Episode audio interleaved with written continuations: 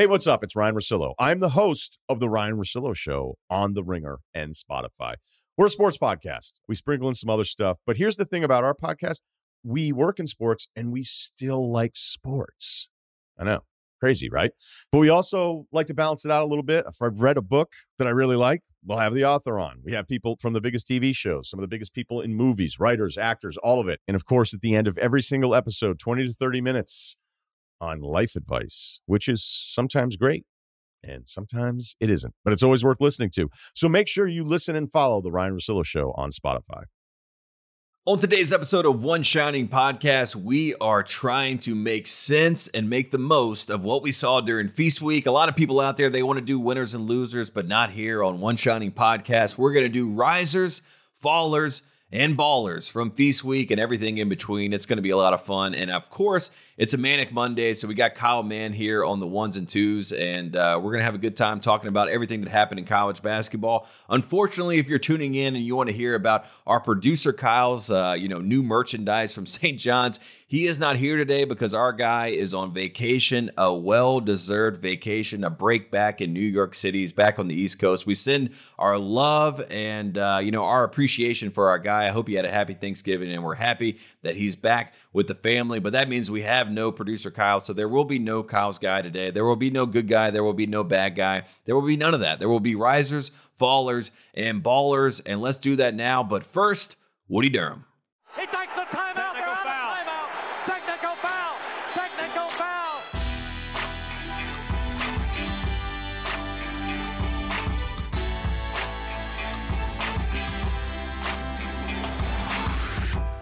Welcome back to One Shining Podcast. That is right, we are back. Feast week is over, Thanksgiving has happened, and it is a manic Monday. Kyle Mann, great to see you and great to be back on the microphone talking college basketball. Good to see you, man.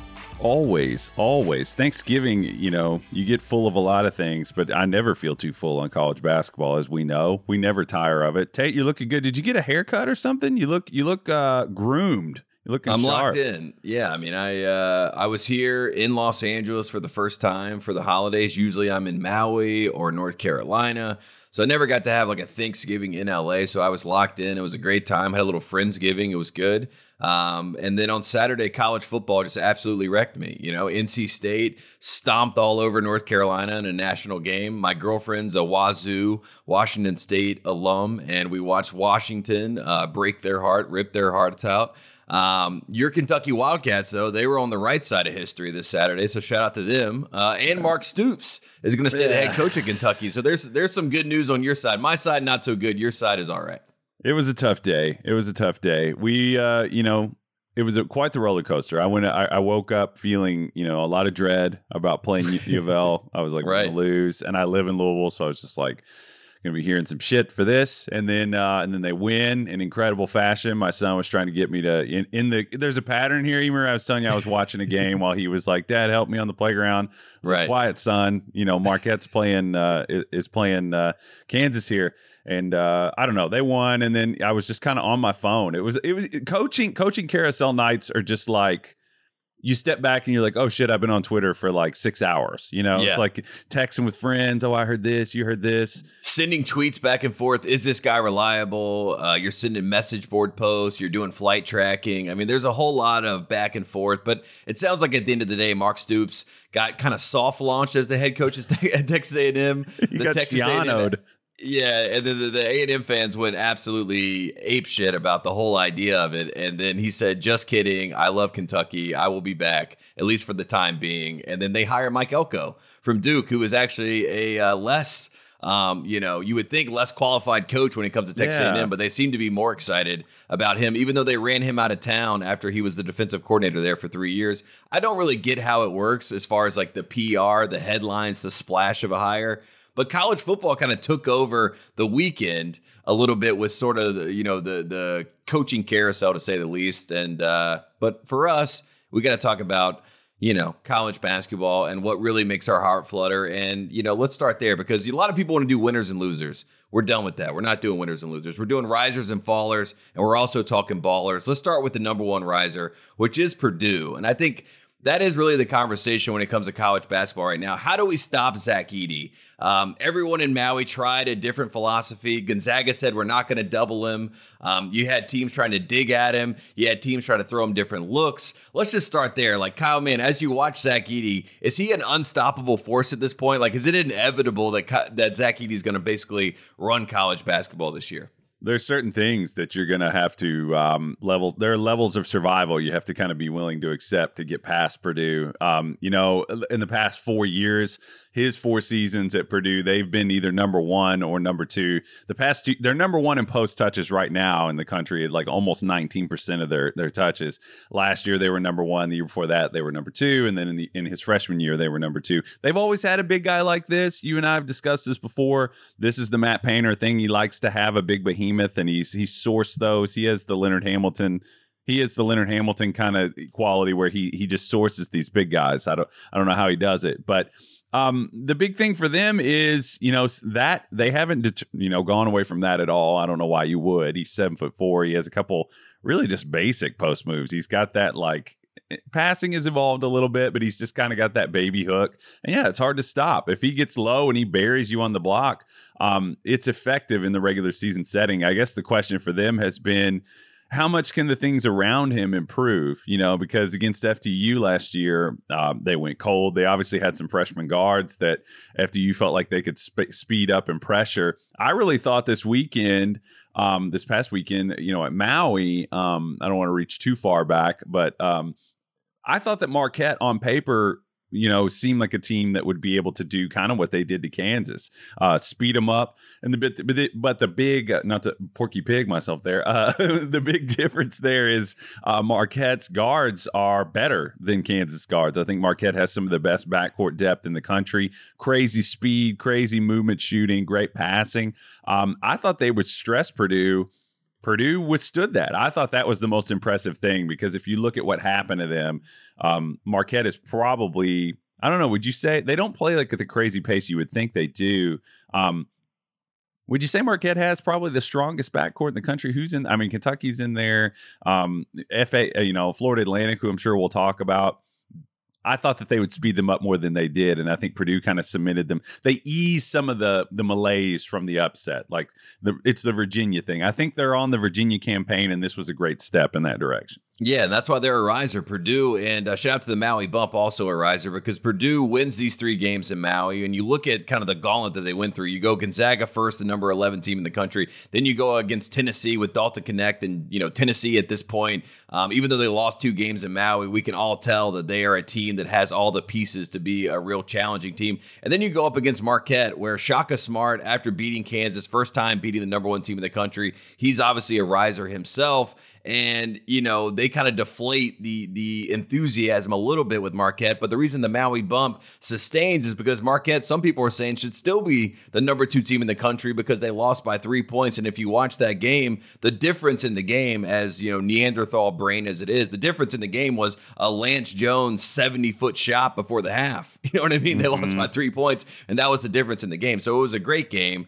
Um, Purdue is a riser. The Maui bump is a riser. Shaka Smart is a riser. Zach Edey is a baller, of course. And Braden Smith also, I think, is another guy. I talked about the backcourt of Purdue with Loyer and Braden Smith. I thought junior year was the year that they get over the hump, but it does look like they might be ahead of schedule. And I think that's encouraging for Purdue. And Purdue fans, they've been drinking the Kool Aid. Like they like the idea that Virginia did this. They lost to a 16 seed. They ran it back. They go win the national championship. And as far as the check marks of a season and hitting certain benchmarks, the first one is to win your MTE. And I love saying MTE because I, I think it sounds smart, but it really isn't. It's dumb as hell. Um, You're a marketer, does, Tate. You it, love it, marketing. You know, I loved at the top good. of the show. You were like, "We're done with winners and losers, risers and fallers." You're just you're the Don Draper man. You change the conversation, right. right. people don't bat an eye. They're just with you. They lay throw the board out. We do yeah. winners and losers are played out. Risers and fallers and ballers. Uh, you know that's what it is. But I mean, at this point, Purdue checks the first benchmark. They win the Maui Invitational.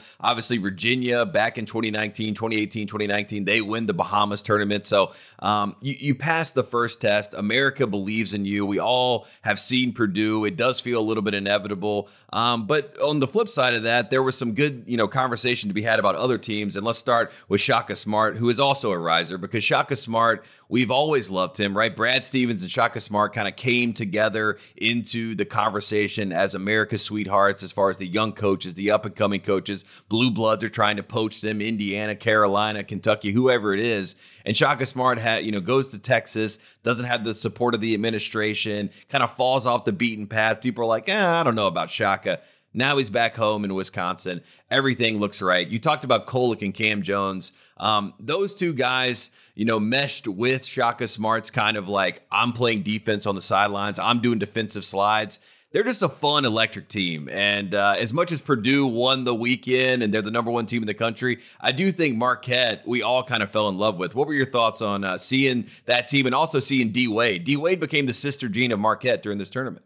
Yeah, for sure. Um, you know, I, I, know we talked some about Marquette last time, but like, uh, I, I just this Marquette team plays a really fun this is like a really cliche kind of thing talking th- point among basketball discussion but it's a fun brand of basketball. I, I think yeah. when you watch and a, a huge thing a, a, huge part of this that people underrate i think with like good offensive teams is like a connective big and i think if you watch you know the fact that they have those shooters like Ighodaro really unlocks a lot of that stuff. I, I did was it he had foul trouble in the was it the purdue game or the kansas game? I, I forget. Uh, i mean can you remember? Was it? Did he have foul trouble in the Purdue game? I'm blank. It was the that. Purdue game. Yeah. Yeah. Okay. I was. I, it's easy to do in these in these MTEs. To, to, you know. Uh, yeah. It all kind games, of blends together. You know what I mean? Yeah. they right. do. They do. It's a, it's a haze. Um, no, I mean, I, I, was also impressed with like Sean Jones. I mean, he Sean Jones mm-hmm. was like making my knees hurt watching him like move. I can't. Poor Furphy looked like a corpse out there, like on a desk chair, trying to like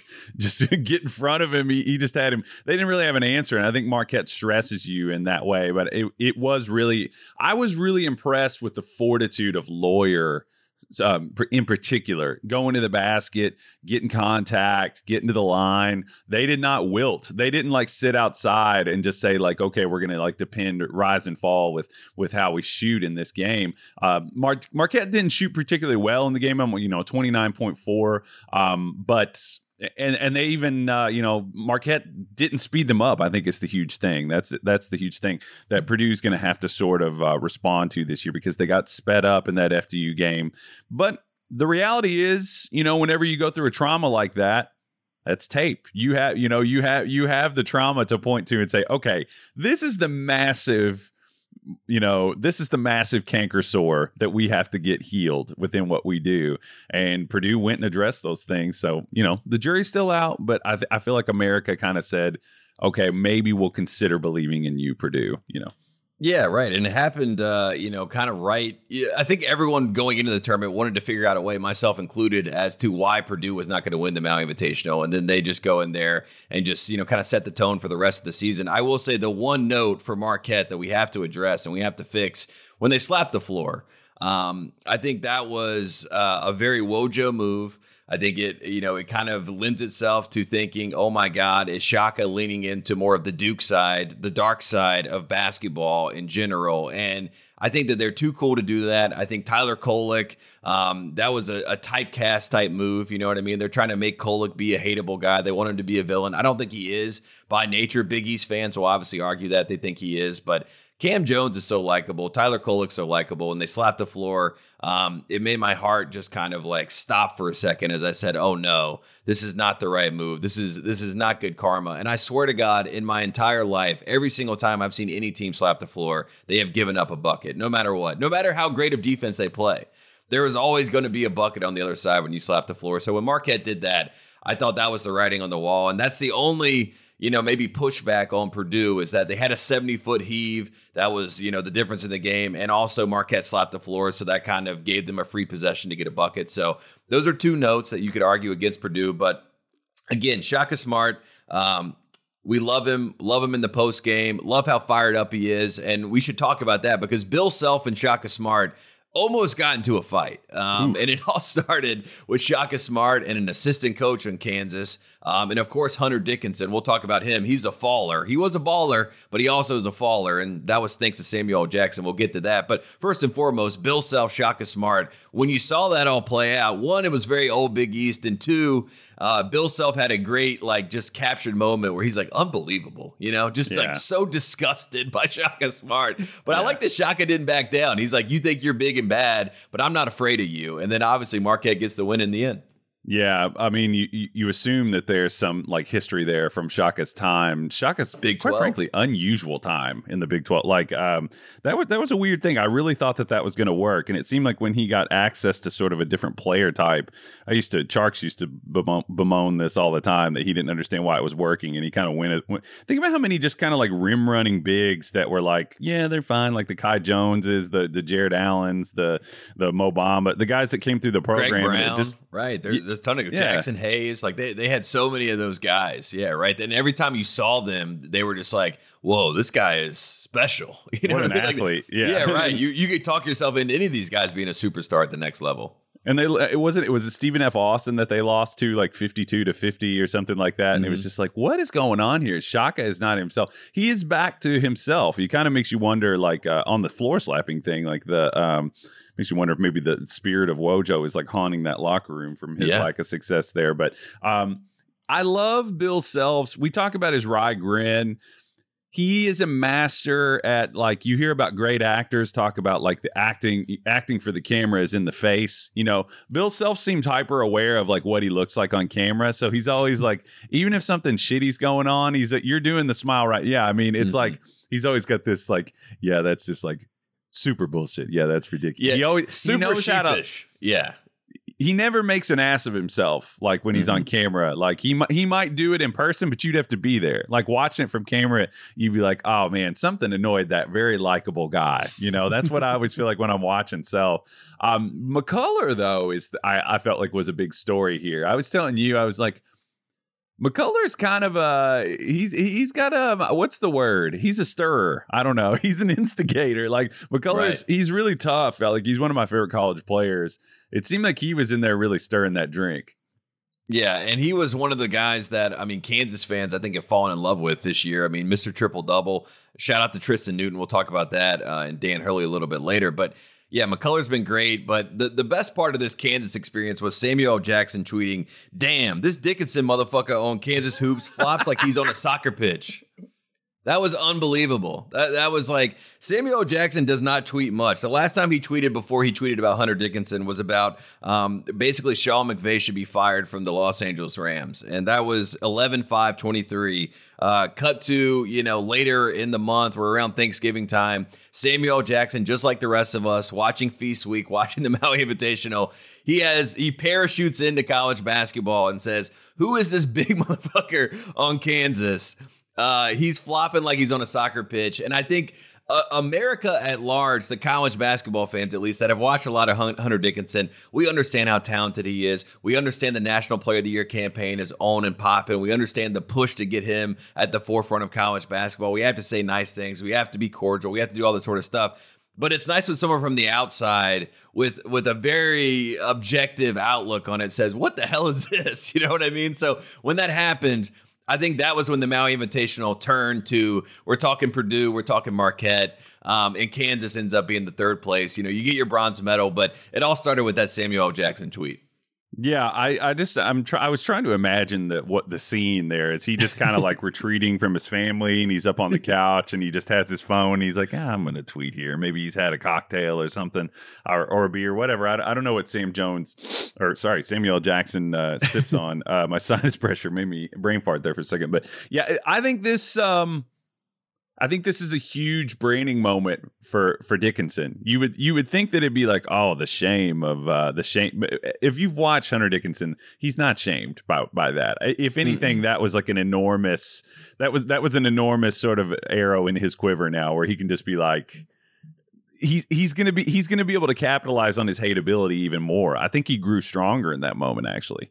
And that's all he ever wants. That's why we call him Headline Hunter. He wants to get the headlines. The fact that he got, if you do Google search right now of Hunter Dickinson, that's the Spun and all these other sites are like Samuel Jackson tweets about Kansas big Hunter Dickinson.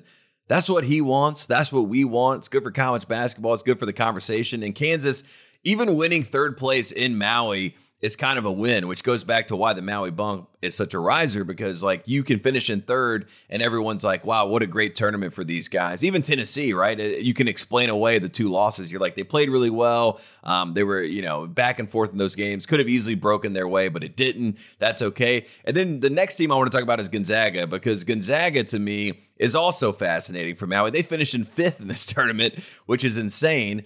Anton Watson He's a baller, has 32 points, one of the most ridiculous performances against UCLA. They win the race to 69. Mark Few over there, he's got a nice, like, seven man, eight man at most rotation, which Jay Bilas funny enough, was like, Gonzaga can go tent deep. And I'm like, I, I, don't think they can. But I like that. I like the idea that they could, I guess. Um, How many teams really like, can go 10 deep? I mean, it's not very common. I mean, I mean, Arkansas was supposed to be that team this year, right? And then obviously, like, you know, you remember the platoon system and things like that, but you really yes, don't want to go 10 deep, you know? Like, that's in reality, if you're going 10 deep, it's like having three good quarterbacks. You don't have a great one, right? Everyone's trying to figure out who the guy is on this, you know, particular matchup or this particular possession. But um, Um, Gonzaga, to me, with Graham Ike, I think he is very interesting. I liked how he matched up with Edey. I think he's only going to get better. But I love when they bring Ben Gregg off the bench. I think he's a nice addition. I think he brings a lot of energy. He's a nice energy big. Nembhard's only going to get better. I came away, even though Gonzaga finished fifth in this tournament, I came away saying, I'm pretty impressed with Gonzaga. I mean, they kind of got a bad draw at the start playing Purdue first and foremost. They get in the losers bracket, but from there, everything was kind of smooth sailing. What were your thoughts on Gonzaga? Uh, this tournament, uh, the, my first takeaway here is just how much this tournament lived up to the, the, the billing. Hype. I mean, we, right. we, looked at the bracket coming into it, and we were uh, Maui just continues to be perennially the the best, the best MTE. I'll, I'll say it again. It, it's like, um, I think I agree with you that like losing in this tournament is a little bit of a misleading thing because it is such a tight. The competition was so good, and you know we didn't really see anybody get just like flat out curb stomped. Like it was a tough break to get Purdue in the game that they did, but even the consolation games were solid. The Kansas Tennessee consolation game was good. Um, you know, I, I think for Anton, this is who is a super senior. Um, this that has to be a career high, right? I, I yeah, think, it was. Yeah, yep. The and the and the most important thing for him, I thought, the most impressive thing from that is that uh, he got 32 points. UCLA, per, you know, is known as a defensive team in recent years, but he only got four free throw attempts, and he only made one of those. So 32 points uh, with with barely any help from the free throw line. He did it efficiently. It's really it is really impressive. I th- I think they're going to be fine. Uh, I think Gonzaga is going to come around because, like we said, like this this tournament was so packed with talent that uh, there's plenty to learn from from playing this quality you know competition, like we were talking about with the tape that they're going to have. Um, I trust them to, to, to get it together. It, would be interesting if this team made a run. It, would almost be sort of the Ewing theory thing. It would be interesting mm-hmm. if the spotlight were off Gonzaga this year. You know, Timmy's gone. You know, and then this year they put it together and make a run. I, you know, the basketball universe seems to work like that some years.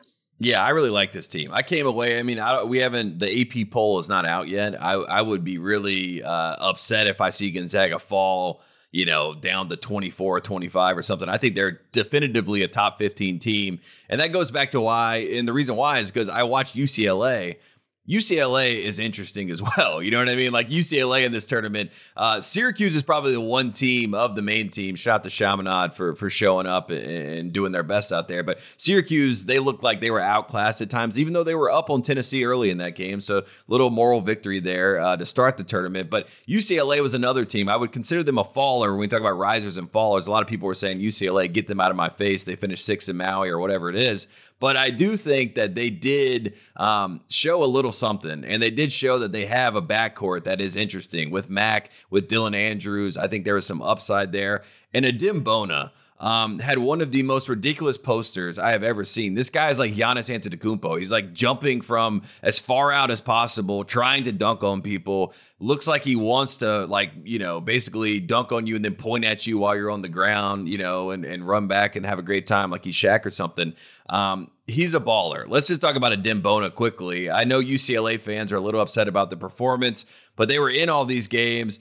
They showed to me a little bit of um, I don't know, like a, a four, uh, like it was a it was a nice little forecast for what we're going to see once we get to conference play. I think I would not count them out of the Pac-12 race at all, even though some UCLA fans are upset. I think the backcourt has a lot of room for growth. They also have a lot of Mm-hmm. talent in general. But Adem Bona could be the Pac-12 Player of the Year. I mean, I, I'm serious. If he stays healthy, I, I think the I think the ceiling is the roof to use a Michael Jordan term for this kid. But what were your thoughts on Bona?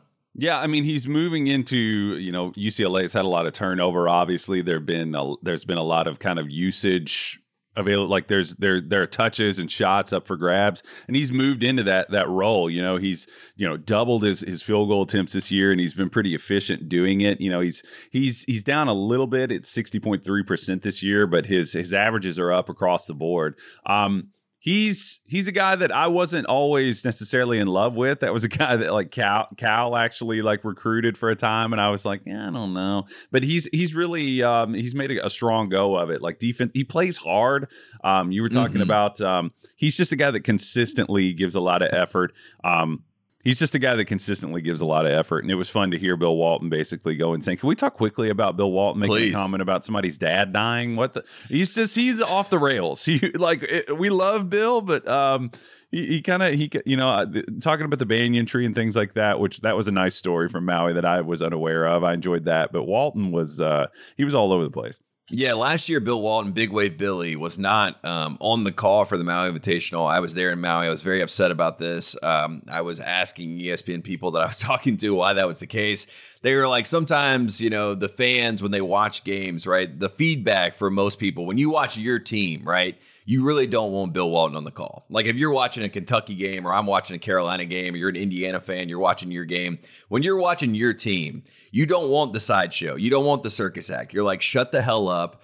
I'm I'm so tense right now. I'm biting my teeth. You know what I mean? Like that that energy does not match the energy of Bill Walton going on these side tangents. But if you're just watching as a general fan and you don't really care about either one of these teams and you're just watching the basketball, Bill Walton is a joy. You know, you enjoy Yeah. listening to him, you enjoy the tangents. And Maui's the perfect kind of setting for him to go on these tangents because of all the history on the island. Obviously, the tragedy of the fires. It was great to see the packages done by Jay Bilas and Bill Walton being back in Lahaina. You could see the emotion of the moment and things like that. But I swear, w- when Bill gets on these little, when he has something in his in his head, the, the way that he is able to navigate from this road to this road, it is unbelievable. You know what I mean? It is literally like he just just takes the wheel and just rips it over to the other side, and you're like, how and where did that come from? Um, and you know, he was trying to talk about KJ Adams and, and the loss of his mother, which is very tragic. Um, but then he immediately tries to like shoehorn this whole conversation in as we're leading into commercial. Man, I mean, what what was that? It was only Bill Walton. He's the only person that could do that. But it was it was one of those moments where when it happened in the moment, you're like, that's going to be all over Twitter. You know what I mean? That people are going to see a lot of that, and I think that's the only knock on Big Wave Billy is that he can do some things like that. It comes from a good place. We all love him to death. But you're just like, wait, what? What happened here? What, what did he say? Uh, where did that come from? And uh, that was the perfect, uh, you know, moment in terms of that kind of conversation. Yeah, yeah. I was gonna say the the other. Uh, I'm gonna I'm gonna pull a Bill Walton and like jerk it back over to. I'm gonna pull a Bill Walton and jerk it here back to. Um, D- Wade, you know, doesn't really necessarily have the same, you know, Pacific tie-ins that uh, that Bill Walton does, but he was out there enjoying the summer, you know, the summer breeze and his linens and things. I'm curious, like, can, can we Tate this Siegelman stable thing? Uh, you know, I know you're a brand guy. This has flown under my radar. Um, is, is this a big brand moment? Are they a riser from the Maui thing? Are people even going to know what I'm talking about? What, what's your what's your read on this situation?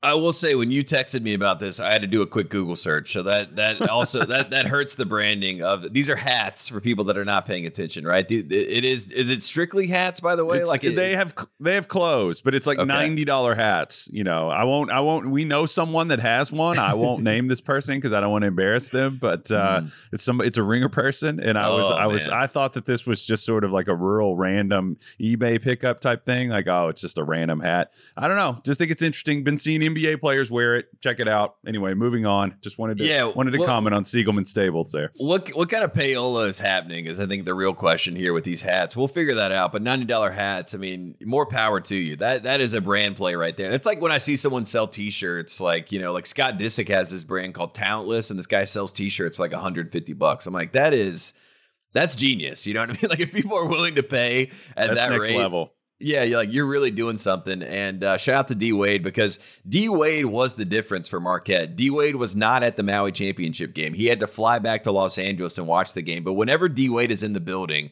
Marquette is undefeated. And I think if you're Shaka Smart, if you're the powers that be, the AD, whatever it is at Marquette, when you get to the NCAA tournament, you need to do a brand deal, an NIL deal with D Wade to be at these games, and he can wear those hats. Maybe they pay for the whole thing. You know what I mean? That that would be my pitch to D Wade. He was a riser. Even though I'm upset that he left, he should have stayed.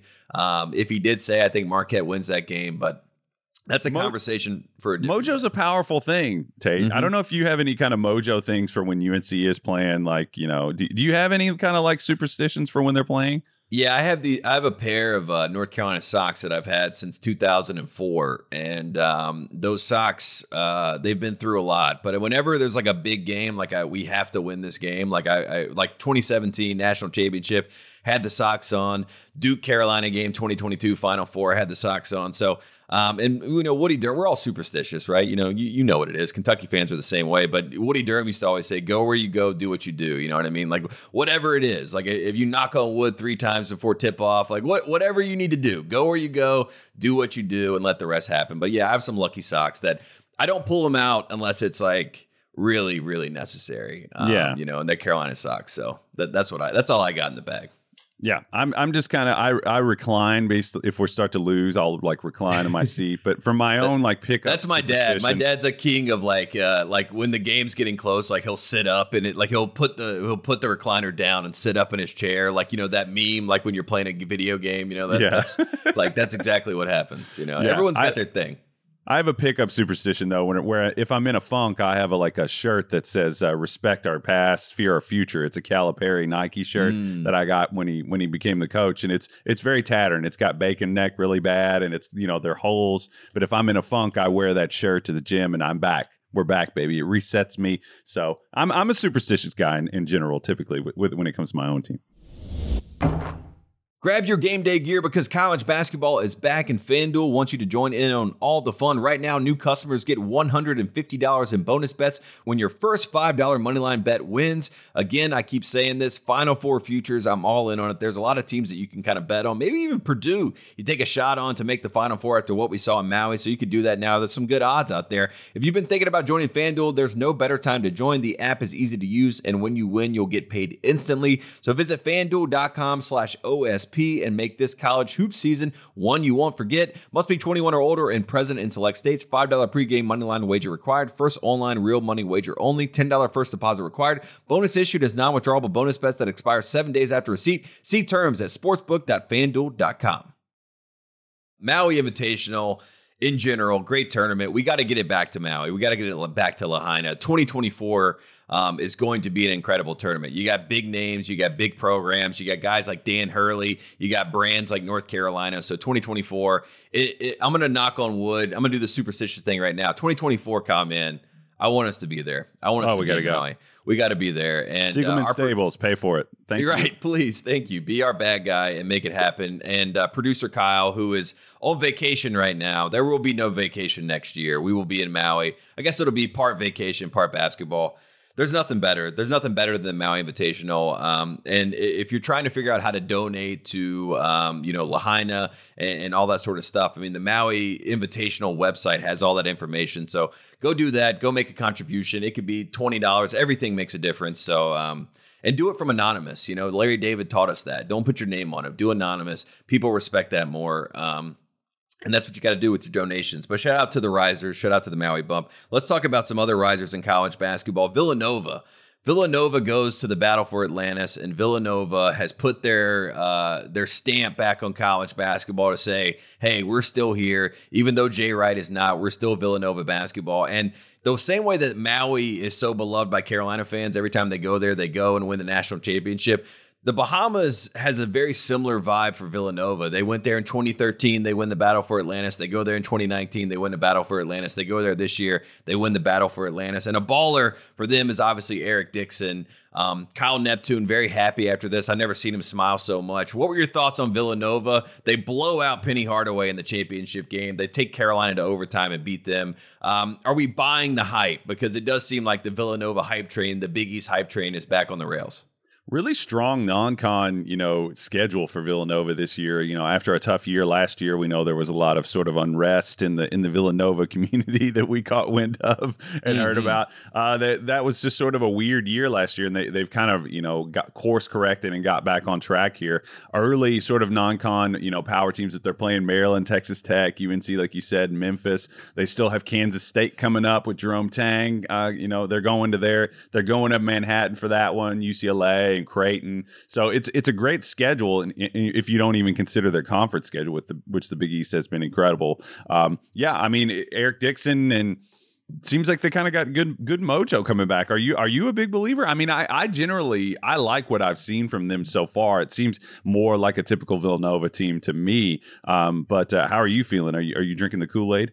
Yeah, five players in double digits against Memphis. That's encouraging. I think Dixon, um, during the broadcast against Carolina, they kept talking about how Dixon struggles against bigs.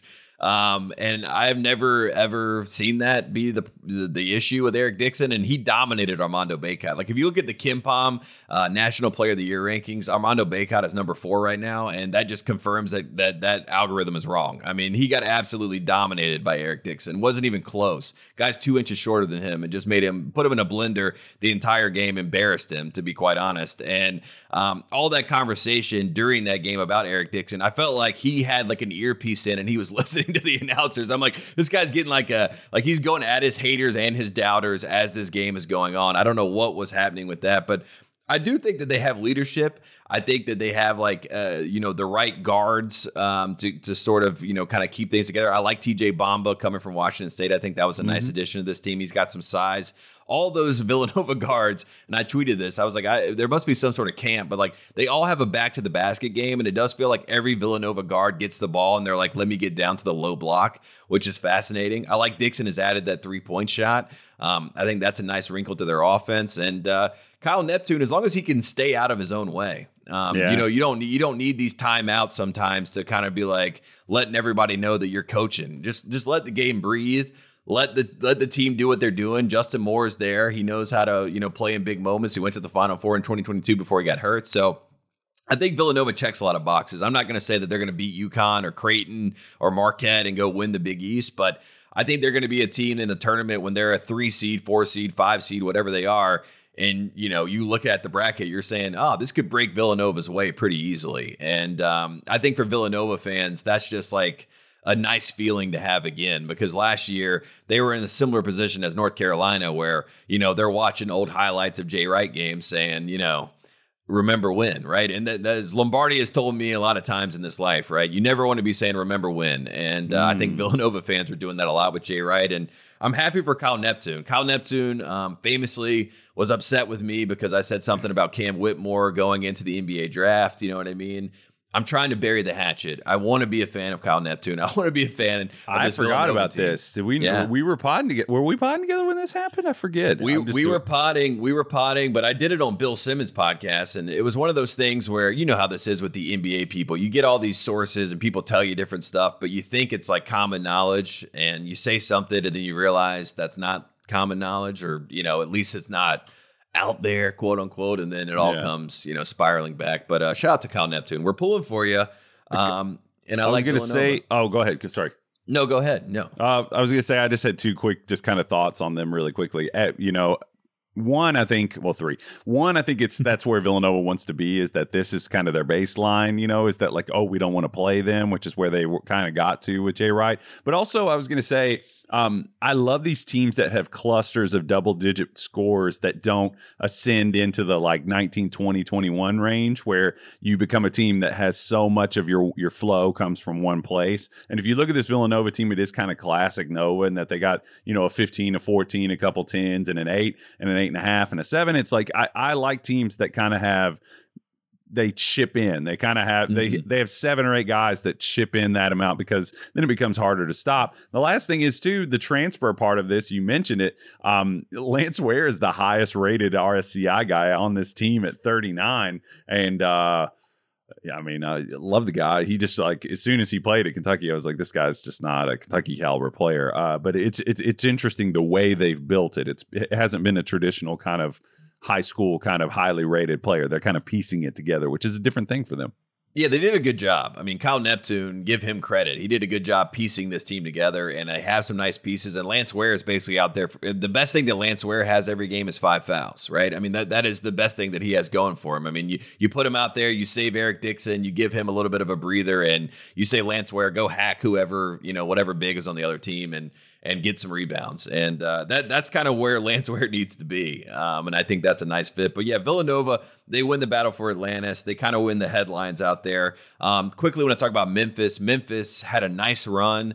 Uh, they beat Michigan. A lot of people thought they would lose that game. Michigan is obviously a faller. Uh, Memphis is kind of right in the middle. You know, you, you felt really good going into that championship game. They just could not buy a basket uh, against Villanova, did not shoot the ball well. Penny uh, had a nice post on Instagram afterwards, basically saying, The Lord will test me and I will prevail, um, which is, these are my favorite Penny posts. Penny is one of my favorite characters in college basketball, as we both know.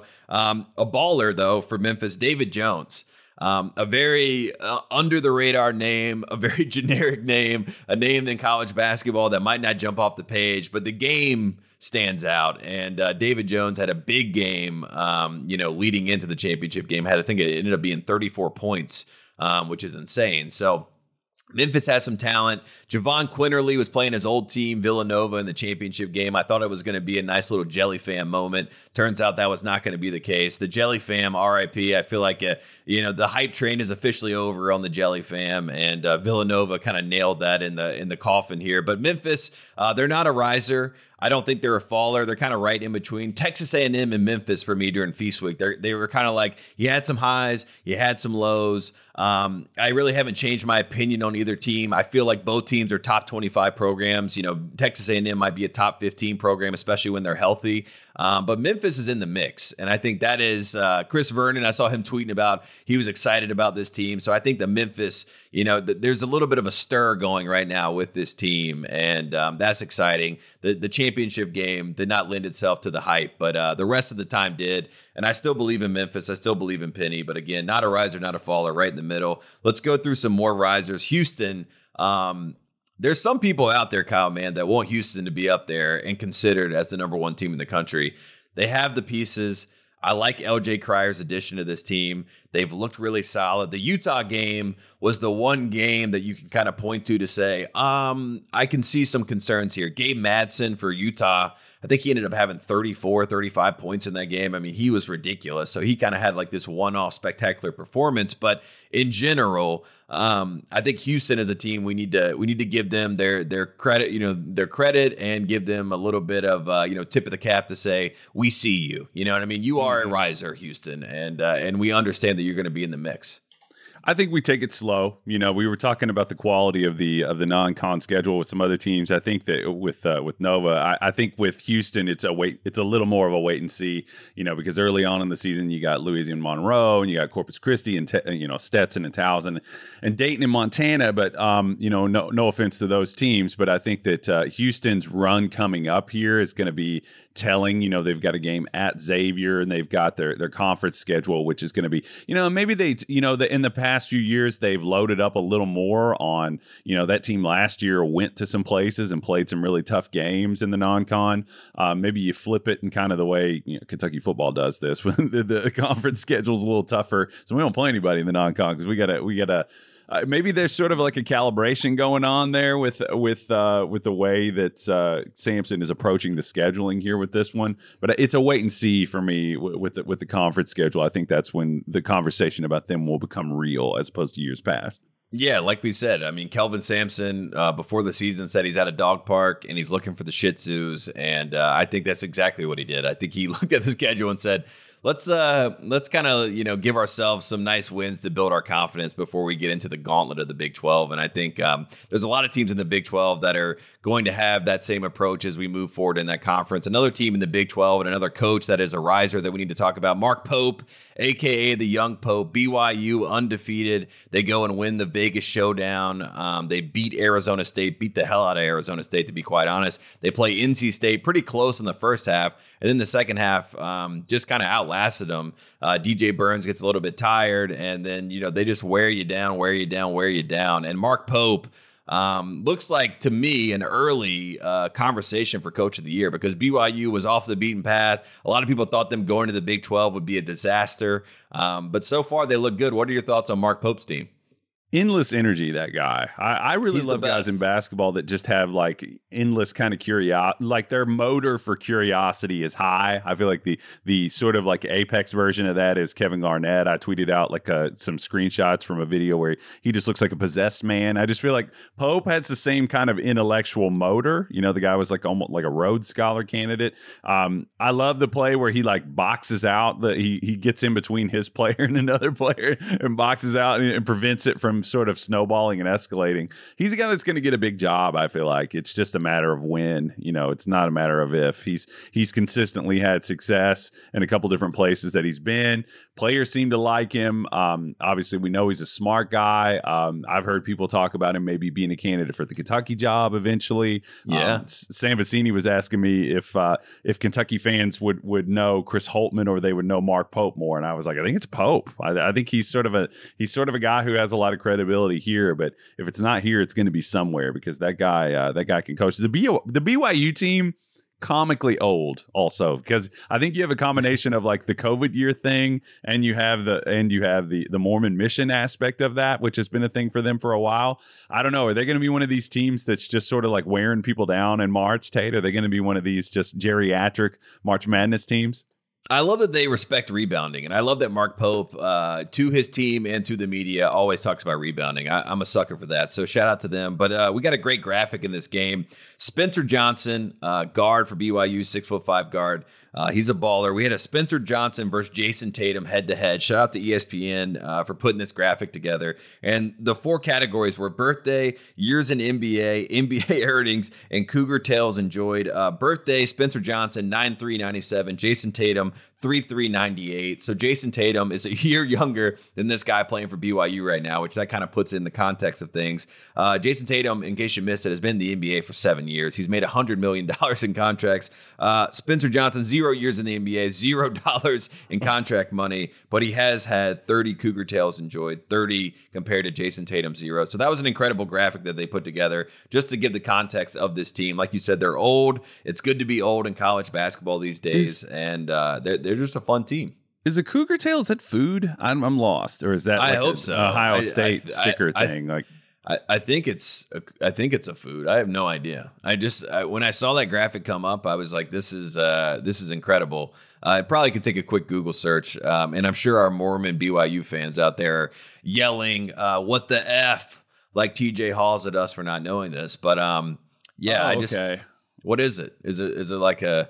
It's got to be a delicacy. I assume. I don't. Well, uh, no. I mean, I'm seeing. It looks like maybe it's a dessert. It's like it's not Yeah, like an right. actual. Yeah, it's like okay. I see the cougar tail. I see. All right. It's sort of like a candy bar. All right. Mm, It looks mm. good. All right. Maybe there's some nougat in there. We'll have to investigate further. But Maybe I- maybe I we was- eat a cougar tail. Yeah, that'd be good. yeah, I was just imagining them cutting the tails off of cougars and eating them, and I was like, this just seems problematic. I don't know about this. Maybe maybe a little bit of like a churro thing going on. I don't know. We'll we'll look. We'll look, uh, but again, shout out to uh, BYU. They're a fun team. You mentioned Chris Holtmann. He is another riser because Ohio State, um, you know, this is year seven. Some people have talked about Chris Holtmann may have worn his welcome there, but they had some fans at their last home game that were wearing shirts that said uh, Holtmann's Hooligans. Shout out to Adam Jardy, beat reporter, um, you know, covering this team as he always does. But they beat number 17 Alabama 92 to 81. They're playing the Emerald Coast Classic. They end up winning the Emerald Coast Classic over Herb Sendek, who's also a riser. Shout out to Santa Clara. They had a great tournament. But Bruce Thornton is the real star of this team. They're shooting 41% from three as a team right now. And Jamison Battle, a transfer from Minnesota, has been a nice pickup for this team. Ohio State is looking the part right now, and Chris Holtmann is looking the part. And you mentioned uh, Kentucky fans. If there's ever a time for Kentucky fans to look at what's next, not to say Cal, you know, is, is, is out the door or anything, but you got three great options right now that would be in the conversation. Scott Drew looks better than ever, right? He's a riser. Mm. Scott Drew looks great. That'd be my pick. It would be my pick as well. But if you don't get Scott Drew and he says I want to stay at this, you know, Baptist University that I that I basically run, you understand that. But Chris Holtmann's a Kentucky guy. He's always been kind of in the mix. I said Louisville should hire him, but he's looking great so far. And then you got Mark Pope. So if you're a Kentucky Louisville person right now, a Kentucky basketball fan, Louisville basketball fan, you got the you got some horses in the stable that you're saying, hey, you know, they're looking pretty good over here, right? I, I, I, like what I'm seeing. And I think Chris Holtmann, he was much maligned last season. He had a lot of bad stuff written about him, a lot of bad stuff said about him. I think he's a really good basketball coach. And I think what he's been able to do with this team, they have some continuity. They have a real point guard with Bruce Thornton, and they have some actual NBA talent, right? Scotty Middleton on this team. I mean, he's coming off the bench as like their seventh, eighth guy right now. And and Holtmann usually typically has like, you know, the Sensabaugh or, you know, Malachi Branham, right? He has the NBA guy ends up having to play too much and they leave after one year. But I think like Middleton might be able to hide away and then they're going to be able to let him kind of grow into his role a little bit. And who knows, we might get two years of Scotty Middleton, and, and that would be even better for Chris Holtmann because he can finally use some of that talent and have you know older talent because that's what you need in college basketball. So I really like what Ohio State has done, and I like what they they've been able to do so far this season. Yeah, Scotty Middleton, one of my favorite players for Sunrise Christian last year. He was a guy who popped all the time every time I would watch them and was. And um, he's just somebody that uh, I, I, am going to definitely keep an eye on in the future. Great size at six seven. Uh, but yeah, Thornton is the guy who's kind of slid in in like the void of the offensive production that Sensabaugh kind of left behind.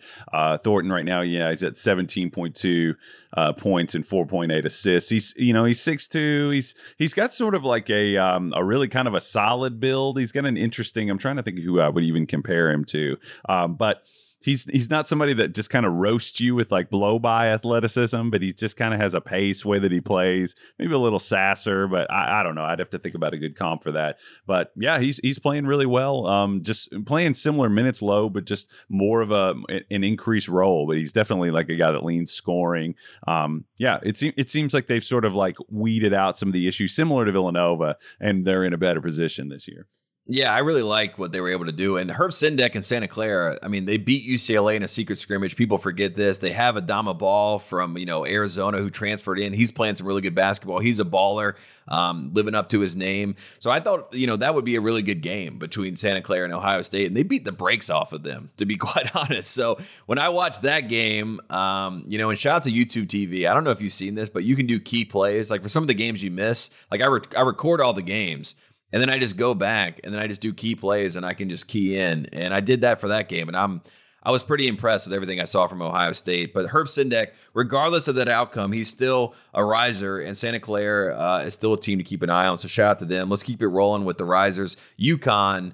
Um, they're right now. Uh, this is the the big thing. They have won 23 consecutive non-conference games by double figures. Uh, the longest streak in NCAA history is North Carolina, 2008, 2009, um, and they're going for the record. It is Monday. They're playing tonight against New Hampshire to try to go for that record to break the record um, that North Carolina set back in 08, 09. So when you talk about dominance right now, you got to talk about the UConn Huskies. Castle's not even playing. He's supposed to be, you know, their go-to one and done talent, so they don't even need him right now. Karaban to me has been their best player, which is surprising. A lot of people thought Clingan would be, you know, obviously the de facto guy that we're talking about with this team. But outside of Karaban, we got to talk about Mr. Triple Double. Um, Dan Hurley said he was the best guard in the country, and the only reason that people aren't saying that is because they watch TikTok highlights and they don't know anything. They don't they don't know shit. Is what he, he said. said. Shit is what he said. yeah, he said they don't know shit. Um, which I I think I mean, I know a lot of times I've been hard on Dan Hurley because I think he's a little bit ridiculous, but this new version of Dan Hurley where he's meditating and painting and then he has like a little bit of that bite, you know,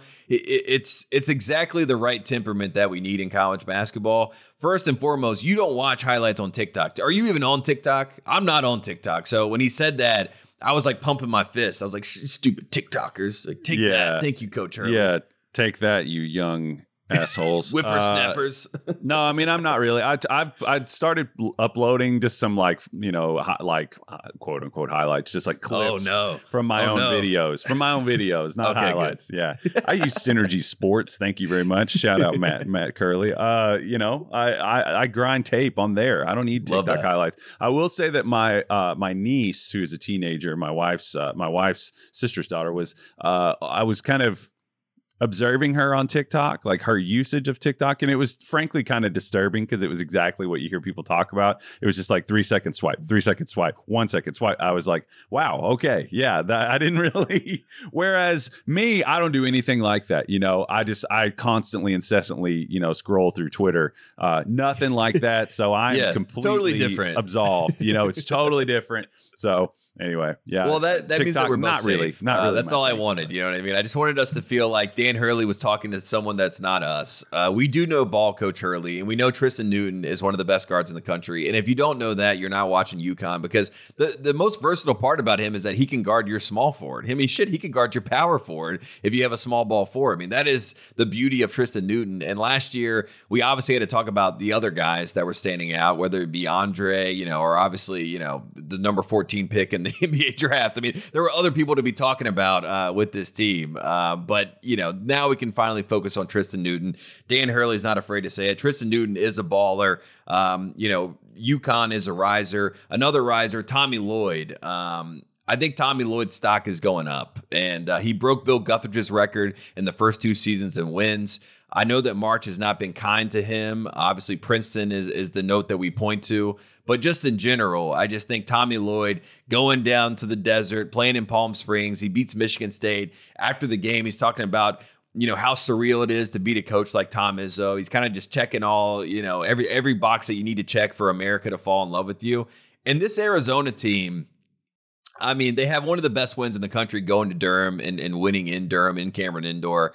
Um, I just think that they have a lot of talent. Caleb Love has had some moments, some of the Caleb Love moments that you like to see, not the moments that we saw last year. Um, had another big three before halftime, like he did against Duke. So, just in general, I think that the momentum for Arizona basketball and for Tommy Lloyd kind of just being uh, on the forefront of college basketball coaches is happening in real time right now. So, he's a major riser. Did you watch this? I feel like a lot of people didn't even watch this game, they just saw the final score, but it was a fascinating game, but it just it felt like Arizona's just like a better team and a better program at this point in time, which is kind of crazy to say because when he got the job, there were some people rolling their eyes like, "Oh man, we we we got the number two guy Gonzaga, cool," you know? It's like, no, Tommy Lloyd is he's the real deal. Yeah. Uh, uh, Gonzaga, or not Gonzaga, uh, uh, Arizona and Michigan State kind of have similar histories, right? I mean, they have some high points where they've, you know, had some suc- success and, and won a title, and uh, Yeah, and uh, but they're they're not like full fledged. Even though I mean, Sparty Sparty fans are probably more intense, I would say, than Arizona fans overall in terms of their their. but that's the West Coast. Like you know, there's like kind of a just a, a laissez kind of glaze over West Coast sports fandom. You know, it's kind of like ah, whatever. Yeah, yeah. Well, they have other things to do. You know, they they don't. You know, we out here we don't have a lot. To, when it gets cold, we're that's when we're pretty into what's going on. I just, you know, Tate. You know, I I appreciate how faithful you are to Tommy Lloyd. I know you guys probably. He's probably is he pinned at the top of your your iMessage? Like he's one of your consistent ones on there. Like I just I just want Tommy Lloyd and Steve Robinson. Shout out to my guy Coach Rob. I want these guys to get it done. I I will never ever pick them to win anything of consequence again uh, because I feel like it was my fault. You know, when they lost to Princeton, I really took that on the chin as America tried to dunk on me and say you don't know ball. I was like, I do. I've watched this team play. They're a really good basketball team. Uh, Bill and- laughed in your face and just Oh, like said, yeah, he's like, just "Princeton." finger wagged you. yeah, it's, it's like you don't know ball. I know Princeton basketball. Mitch Henderson's my friend, um, and as and as soon as that happened, I, I felt like I was lost at sea. But this team they, they are already making me fall in love again. But again, I, I will never pick them to win anything of consequence. But right now, um, I just think Tommy Lloyd, even, you know, shout out to, to some of the staff members at Arizona. Our guy Rim, he tweeted like uh, that he's the best coach in the country. So now we have a conversation like, is Tommy Lloyd the best coach in the country? And that is not a conversation I think many people thought we'd be having, you know, three years ago when he was brought into this program. So, um, and also he loves a Mai Tai. That's what I learned in Maui last year. I'm like, Tommy Lloyd, guy crushes Mai Tais. He went scuba diving in between games. Like, he's just a cool dude, you know. And and no, he's not pinned at the top of my text. Okay, he's not, he's not there. Okay, Glad you defended yourself there. I like a Yeah. Mai Tai, little Cobra Yeah. Fang. You like a little little tiki bar? I'm in. Yeah, I like my them for my sure. ties hit different in Maui. We'll we'll we'll see that next year. But yeah, Tommy Lloyd, major riser. Uh, Porter Moser, Oklahoma, also a riser. Um, they get a nice win over USC. USC is a faller. Um, you know they're waiting for their baller Bronny James to come back, and we'll see what happens with that. Isaiah Collier struggling with turnovers right now, but Oklahoma, Porter Moser. This was a make it or break it year. I feel like for Porter Moser and the Porter Moser era at Oklahoma and he's uh, he's kind of hitting all the benchmarks early, which is good news for all the Oklahoma fans. And uh, they're going to be playing the Jordan Brand Classic against against North Carolina coming up in December. They got some uh, they they got some momentum to say the least. Uh, I don't really have much more to say about Oklahoma. I mean, they kind of just they're winning games. You know what I mean? That's really the takeaway. They're winning games that, you know, a lot of people thought they might not win going into the season. So shout out to Porter Moser. Do you have any thoughts on Oklahoma or should we just leave it there? Yeah. I sure, I sure don't. I sure yeah, don't. I sure Uh, don't. Right. Good for them. Milos for them. Uzan not playing as much, I noticed. Uh, but I haven't got to check in on Oklahoma yet, but I will. We'll, we'll, we'll lock in on Oklahoma as we get closer. Uh, the Big 12, by the way, has six teams that are undefeated still. Isn't that crazy? Like when you just think about like all the undefeated teams in, in college basketball, usually it's like one team in a conference, you know, potentially two teams. But the fact that the Big 12 has six teams right now that are undefeated, There's- I'll go. It's it's crazy. I mean, Houston. There's no Shih Tzus, Tate. You said it yourself. There's no, no, Shih Tzus in that no conference. Shih Tzus. Yeah, Houston, BYU, Baylor, Oklahoma, TCU, Cincinnati um, are all undefeated right now. So shout out to all them. Um, they're all risers by by by our own math. There, we can see that they're all risers. Uh, Colorado State is another riser. They beat our beloved Creighton. I started the Trey Alexander National Player of the Year campaign, and Colorado State said not so fast, and uh, they beat the brakes off of Creighton.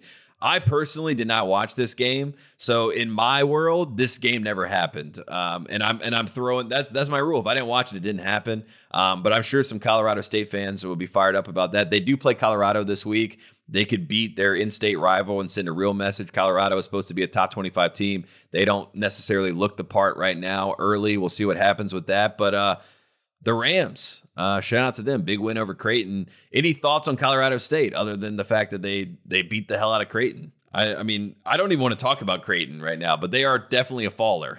They have, to fall just You based got on the, the, uh, metrics. You, you're giving him the Coach K. I'm I'm sick of your fucking face kind of treatment. Is that what you're saying to Creighton right now? You, you I'm just saying bad shooting night. I'm saying th- it's feast week. Everybody wants to get home to their families. They want to eat turkey. Like you're not all the way locked in. You look at the schedule. You say Colorado State. Yeah, whatever. You know what I mean? I think I'll wash it away with that. That that's my best uh, my best way to feel better about this game. Otherwise, Yeah. it's not good. The good. Colorado State, you know, the fighting David Roddies, you know, they, I mean, they, they did, they, they have, you know, Creighton has no breaks. They beat them off of them, you know, and it was mm. right. You were, you're right. They have, you know, Colorado State has, uh, you know, Isaiah Stevens, who's a super senior, who's been a guy who's been sort of like a steadying force for them for the past few years.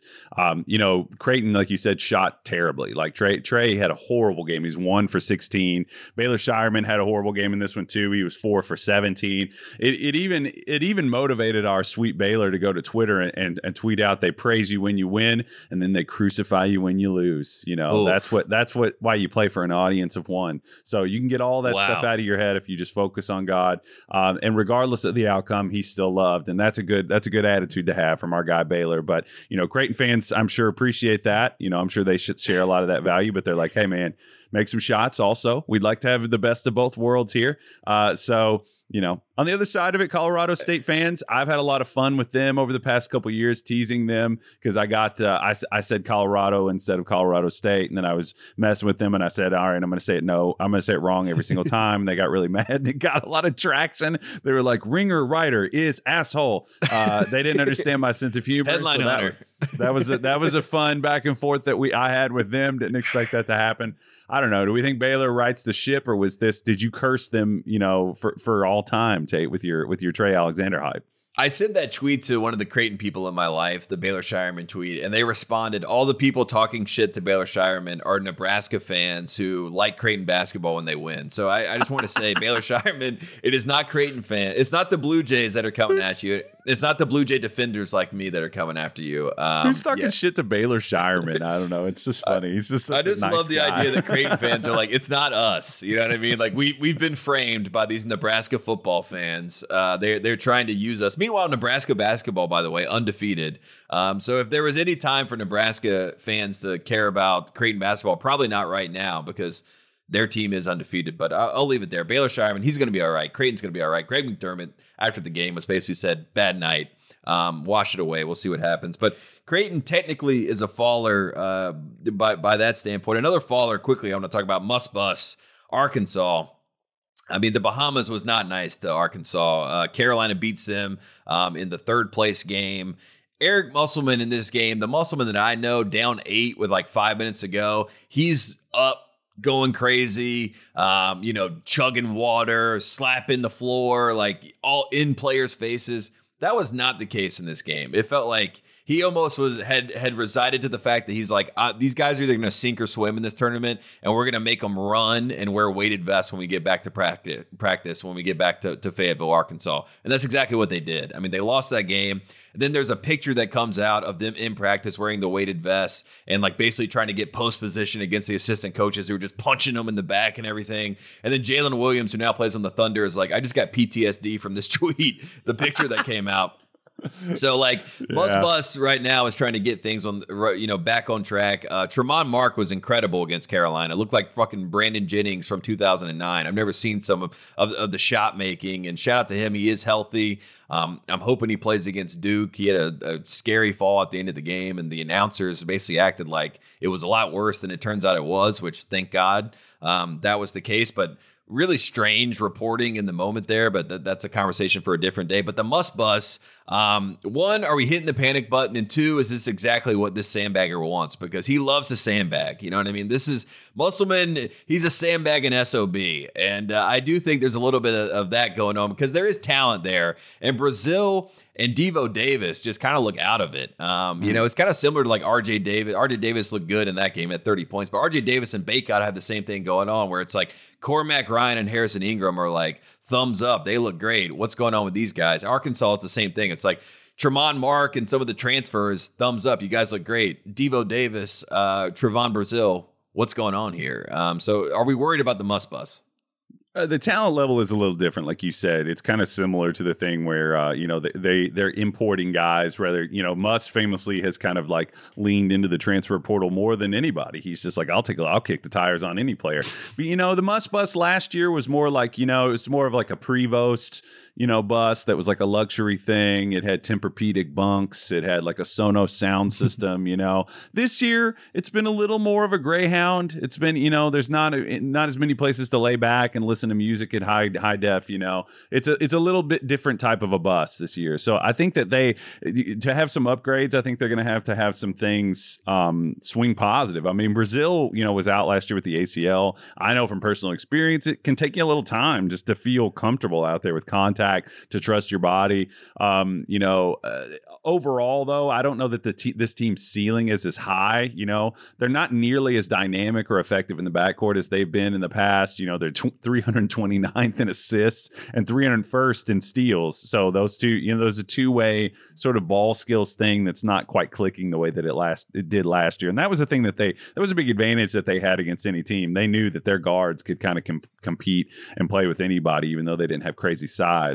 Um, I think they'll get better because must teams typically do, but I just don't think their ceiling is as high. Yeah, they don't have the talent um, that they did last year, obviously, and I think that's sort of the the issue with Arkansas fans as they watch this team. They're like, "Where is Nick Smith? where where are guys at? You know what I mean? Where's Ricky Council the fourth? Right? Where where are the dogs? And um, I do think they still have to figure that out. But I think Mark um, is a really nice piece for them. And I think that they do have enough talent to at least make some noise in the SEC. I'm not done with Arkansas. I'm not officially off the must bus. And like I said, this guy, he knows what he's up to. Um, so shout out to the fallers. Um, th- those were some of the falls. Some other fallers to, to shout out quickly. Texas is a faller. Um, they should have lost to Louisville, to be quite honest, and they got lucky to win that game.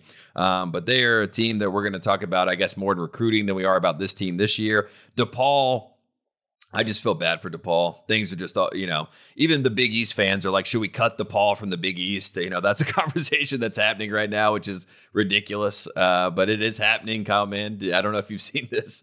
DePaul Louisville- fans are losing it. Louisville literally had a day. They like when the day that they would play DePaul was a ho- like a holiday. They tr- they Mhm. called it DePaul Day. Like that was so. Uh, yeah, you feel bad for DePaul. It's not a team that is without you know basketball history. And everybody always says the thing like, well, we just recruit Chicago. It's a similar thing with Texas. They're like, if you just recruit Texas, you'll have a good team. It's like it's just not happening. I don't know how they're going to keep. You know, I don't know how they're going to keep the talent in in house there, keep it in city. Um, yeah, it's rough. I don't. I don't know what to. I, the, what what's the coaching change? Who are they going to get to come there? They're going to have to get somebody, a, either a distressed asset who is like needs somebody to take a chance on them, or you know somebody that's an up and comer that hasn't gotten an opportunity. I don't know how they're going to do it, but uh, they need to do something. It's it's just continuing to be terrible. They need a Chicago guy, like a, a true blue Chicago guy. And you mentioned Louisville. Let's talk about them quickly. Kenny Payne avoids uh, a disastrous loss against New Mexico State. New Mexico State, if you didn't keep up with the team last year, go do your Googles because that team uh, was a mess. I mean, it was a it was going to be a future podcast, murder mystery podcast about that team at some point. We'll see who ends up producing it. But New Mexico State is a mess, and the fact that they went into Louisville to the Yum Center and were up the entire game pretty much. I mean, and then it goes to overtime. Louisville Louisville's able to survive. Trey White hit a big shot late in that game. Uh, big transfer from USC. I like some of the pieces. I like Skyy Clark, um, but Kenny Payne. It does feel like the the clock is ticking officially, and even though they did win this game, I think he's a faller. And I think Louisville fans they play Bellarmine next, right? Um, Mhm. That's their next game, and Scott Davenport, the coach there, they're really well coached. They don't dribble the basketball. The ball flies around. Um, that's kind of like the Bellarmine way to play. And I think that could be really, really tough for Louisville to deal with. I mean, hopefully their talent is able to supersede some of that stuff. But if they lose to a local Louisville team like Bellarmine, I, I think that they're going to come out with the pitchforks and say, "Get this guy out of my face." Officially, he's he's on the hottest seat possible right now, and that's why guys like Chris Holtmann and you know some other names I threw out earlier might be in the conversation for Louisville. But uh, did you watch that game? I mean, it was a fascinating, ridiculous game. There's nothing else to say. I mean, the, the fans are starting to vote with their with their butts. I mean, like uh, they they're starting to kind of send the message where you know, and that that's kind of the last phase I feel like of a coach's kind of uh, exit from a school is when the fan and you know he's he's a guy that is considered. It's been uh, interesting just to watch the shift. I'm sure people don't, you know, love to do it. He's a beloved guy who went there, played for, you know, title teams, has a lot of history there uh, in Louisville's like richest period, and uh, fans just aren't going to the games. Like you're right, and if they if they turn around and they lose to Bellarmine, who like you said is in stylistically a bizarre team to play on on a one F, you you want some time to prepare for that style, Right. Um, and if they lose, a, the key word is again. If they lose again to Bellarmine, um, because they did last year, uh, if if they lose again to them, um, it. I don't want to say it's the nail in the coffin, but it it might be. Like they might make the move if they lose to Bellarmine. They may not have a choice, honestly. Kenny Payne, P A I N, has won seven games as the head coach of Louisville. That's just not good enough. I mean, Louisville is a top 10 program in the country, and they have the resources to be top five, even number one if they want to be. I mean, that that is what they have there. They, they have all everything that you would need to be great. Chris Mack, it just kind of just went sideways very quickly. He cut that wrestling promo against Calipari, and that was kind of the, the the first domino into the end there. And since then, it feels like they've been trying to pick up the pieces, uh, you know, of the program. And Kenny Payne is a good guy by all accounts. Everybody loves Kenny Payne. Everyone loves telling stories about how great Kenny Payne is. Kenny Payne was nothing but nice to me in Maui. Um, I watched their practice. I was very confused by the whole thing, and and I've been confused ever since. You know what I mean? And and I think that's just the issue at hand, and I feel bad for guys like Mike Rutherford, who's out there fighting the good fight, trying to get Louisville basketball back on the map. And I think they just need a new direction, a new coach, and, and a new setup in general. So uh, hopefully they figure that out. But he's definitely a faller. Um, Oregon's also a faller. Iowa State's also a faller. Indiana, even though they won against Harvard, that was an ugly basketball game. They are a terrible shooting team. They have to figure out their lineup. Right now, they're playing basically three bigs. Mgbako is going to have to come off the bench. So Indiana has more questions than answers. We'll I'm sure continue to talk about them. Some of the risers to, to hit on. San Diego State is a riser. Jaedon LeDee right now is second in National Player of the Year, according to KenPom. Obviously, Zach Edey is heads and shoulders above everybody else based on his algorithm. But Jaedon LeDee, who we mentioned before, he is a baller. He is right now number two in San Diego State, a team coming off a national championship appearance. They've got things back on track. Um, Fran Dunphy um, shout out to LaSalle, got his 600th win, 43rd coach in NCAA history to have 600 or more wins. That was cool to see. We got LaSalle playing. Uh, we got Fran Dunphy and Coach K in a little like side shot this week. That was nice to see. Love the old tip of the cap to the old coaches, so that was fun. So Dunphy, shout out to him. And one last shout out to the risers, Rick Pitino. Rick Pitino had Kevin Durant sitting courtside in Queens, New York, against Holy Cross. Now, that might not mean much to some people but it means a lot to me because I, I cannot believe that Rick Pitino is pulling off these type of brand play. He's doing courtside seats like he's playing in the Garden, you know what I mean? But he's playing in Queens, New York. That is not an easy trip for anybody, especially not for Kevin Durant and Rich Kleiman who went out there and made that trip. So the fact that that's happening, the fact that they still got juice despite you know some early losses in the season, this is good. This is good momentum. We need that for the program. We need that for our show in general because we need Rick Pitino to be great. That's what we're pulling for. So uh, the big win over Holy Cross. I don't know if you watched this game, but um, our boss Bill Simmons was not happy about it. He he he got burned by the Rictator again. It was like first it was the Celtics and trading Chauncey Billups, and now this. Um, so so uh, shout out to all the Holy Cross fans out there. I know that they're reeling at this point. Yeah, uh, it had to be a tough day. Uh, I, the, the, Durant thing is wild. Uh, mm-hmm. that, that's that he got him. I think those are the kinds of things that kind of get a little brand momentum. You know, I know you're all. I, I was praising your masterful sort of brand uh, you're you're the brand wizard, Tate. But I was joking with you that like you know Pitino can't be happy with the fact that St. John's is 221st in the country in defensive rating. Uh, so not, not. a yeah, not a typical Pitino team in that sense. They're still kind of finding their footing, but seems like we're we're steadily kind of climbing upward. It's not always linear, man. Sometimes the sometimes the ride dips and then it goes up. You know, it's uh, it's not always linear. Yeah, it's never linear, uh, especially when it comes to Rick Pitino. It's always going to be a roller coaster to say the least. But uh, those are the risers, the fallers we hit, the ballers quickly, the ones I missed. Harrison Ingram, North Carolina. I think he's the best player on the team. And uh, I even had some NBA people texting me this weekend about Harrison Ingram, his versatility. They like him at the next level. These were not conversations that were happening two or three weeks ago. So shout out to him going to the Bahamas, showing some toughness, some toughness, some tenacity, um, some fight. Him playing out of the post, being able to get his own shot or find shooters in the corner uh, it was electric down the stretch. I mean, they basically just decided, hey, let's just get Harrison Ingram the ball against Arkansas and good things will happen. And that's what did happen. So, Harrison Ingram, happy birthday to him as well. Looked great out there. Um, another guy I want to shout out that's a baller, Reed Sheppard continues to be a baller. Uh, Calipari, I mean, he's in love with him. I think you and I both love him.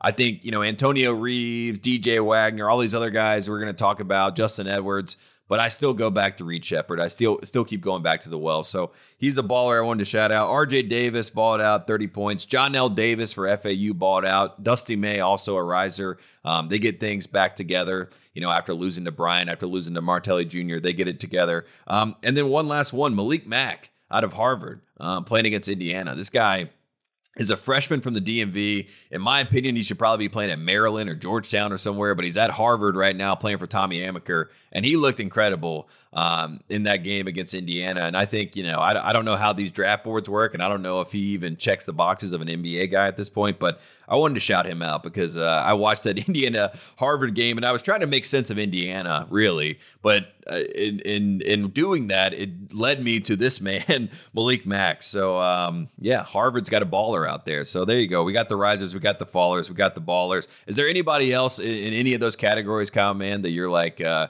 we forgot about this guy? I know Jalen Warley for Florida State was another name that some people threw out at me that should be um, you know, on this list. So let's throw him in there. He'll be a baller. Leonard Leonard Hamilton, um, you know, gets some gets a nice little momentum there, beating Colorado. So that was nice. We'll put him on the risers. Anybody else for you, Kyle Mann? Uh, I was really dialed in on the on the uh, the Florida Atlantic thing, just kind of keeping an eye on them. They had a heck of a week. I mean, they beat two power. They beat the crap out of Virginia Tech, and then they beat Texas A and M pretty handily. Um, just getting back into their rhythm and flow. Um, you know, uh, Alijah Martin's been playing a little bit better. Johnell You know, Johnell Davis. He and he and Martin together combined for you know eleven for twenty one from three against Texas A and M. Wow. Um, they just you know you're talking about just sort of like you know getting these just sort of chunk scores, not necessarily all of it coming from one place, but they just um, they look great. And uh, shout out to I want to shout out really quickly Buzz Williams, his his look, his fit. Uh, you know, he he went with the hair. He grew the hair back. Everybody was like, "We thought you were bald." Maybe they thought he got hair, you know, transplant surgery. He was like, "No, I've just intentionally shaved my hair like this for years." And everybody was like, "What? Why would you do that? That's weird." Uh, but now this year he's he's upped it again. He's got sort of like the chin goatee thing. I had that when I was like 20, 21. You know, the big thick one on the bottom. Uh, mm-hmm. He's got kind of a Mugatu thing going on. um, maybe you know, maybe we'll call you know Buzz Williams Mugatu this year. Mr. Mugatu. yeah, just an idea. Right. Just an idea. I like that. I like that Buzz. I remember Buzz told this story. I don't. I don't remember where it was. Maybe it was a post game or a pot. You know, it all kind of blends together. But he told the story of his hair. He basically was like, "I got my hair cut twice a week." Um, like he got his head buzzed twice a week, um, you know, for 16 years or however many years, whatever it was.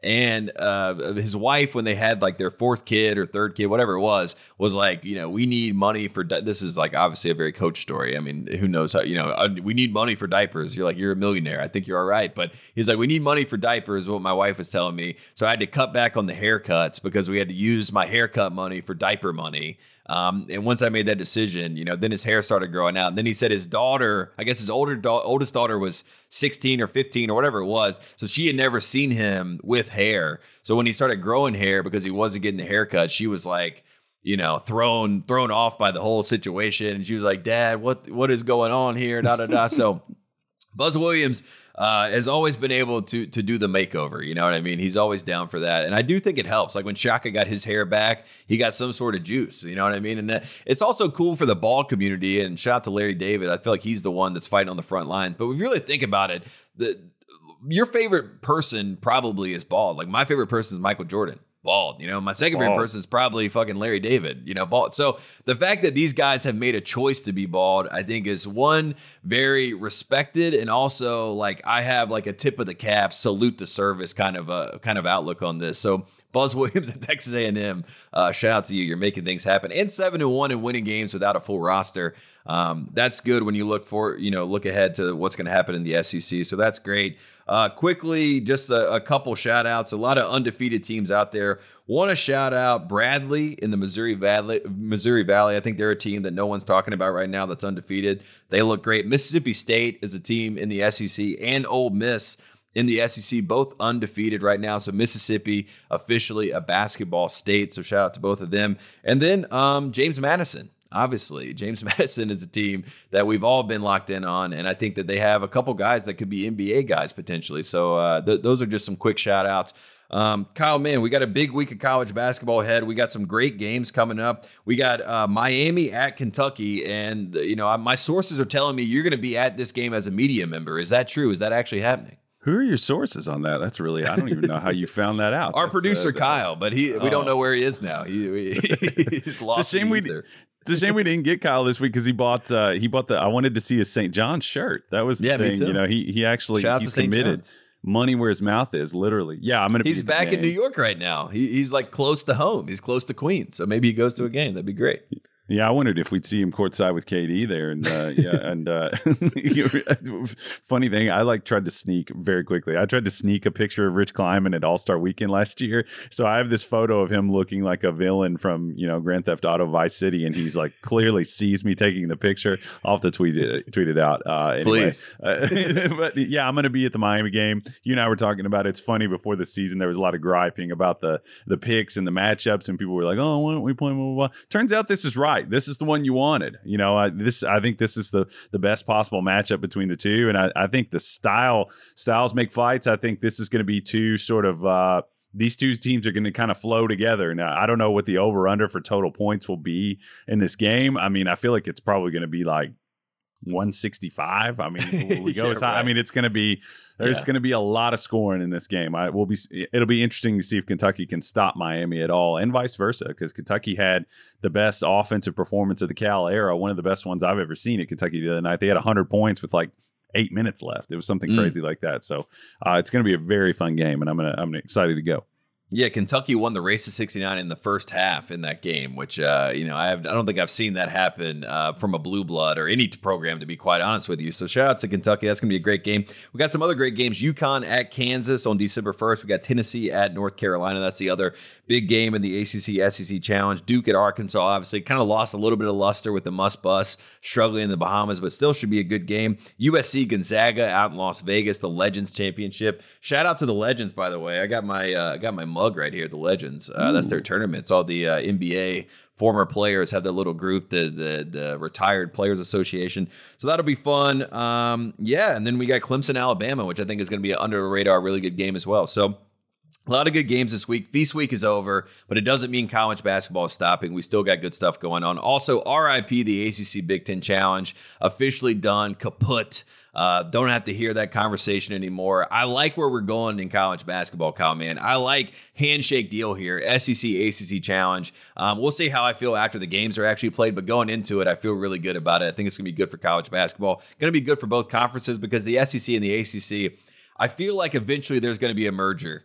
I think there's going to be something that happens down in the South uh, where both these conferences say it's good for everybody for us to, uh, and maybe they keep the name the SEC or they change it to the SCC. Who knows what happens with that? Um, but something's going to happen there. And I think this might be uh, the start of a beautiful friendship between these two conferences. So we'll see what happens. Shout out to uh, the ACC and the SEC for making it happen. Um, anything else, Kyle Mann, before we get out of here?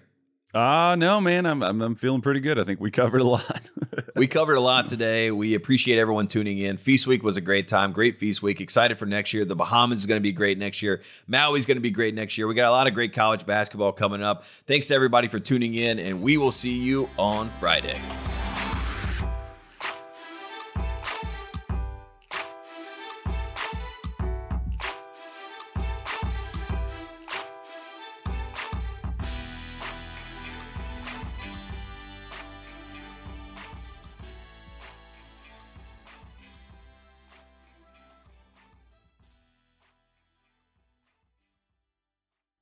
Thanks again to our friends at FanDuel. Again, you must be 21 and present in select states. FanDuel is offering online sports wagering in Kansas under an agreement with the Kansas Star Casino LLC. Gambling problem? Call 1-800-GAMBLER or visit FanDuel.com slash RG in Colorado, Iowa, Kentucky, Michigan, New Jersey, Ohio, Pennsylvania, Illinois, Tennessee, and Virginia. Call 1-800-NEXT-STEP or text NEXT STEP to 53342 in Arizona, 1-888-789-7777 or visit ccpg.org slash chat in Connecticut, 1-800-9 with it in Indiana, 1-800-522-4700 or visit ksgamblinghelp.com in Kansas, 1-877-770-STOP in Louisiana, visit mdgamblinghelp.org in Maryland, visit 1-800-GAMBLER.net in West Virginia or call 1-800-522-4700 in Wyoming. Hope is here. Visit gamblinghelplinema.org or call 800 327 5050 for 24 7 support in Massachusetts or call 1 877 8 HOPE NY or text HOPE NY in New York.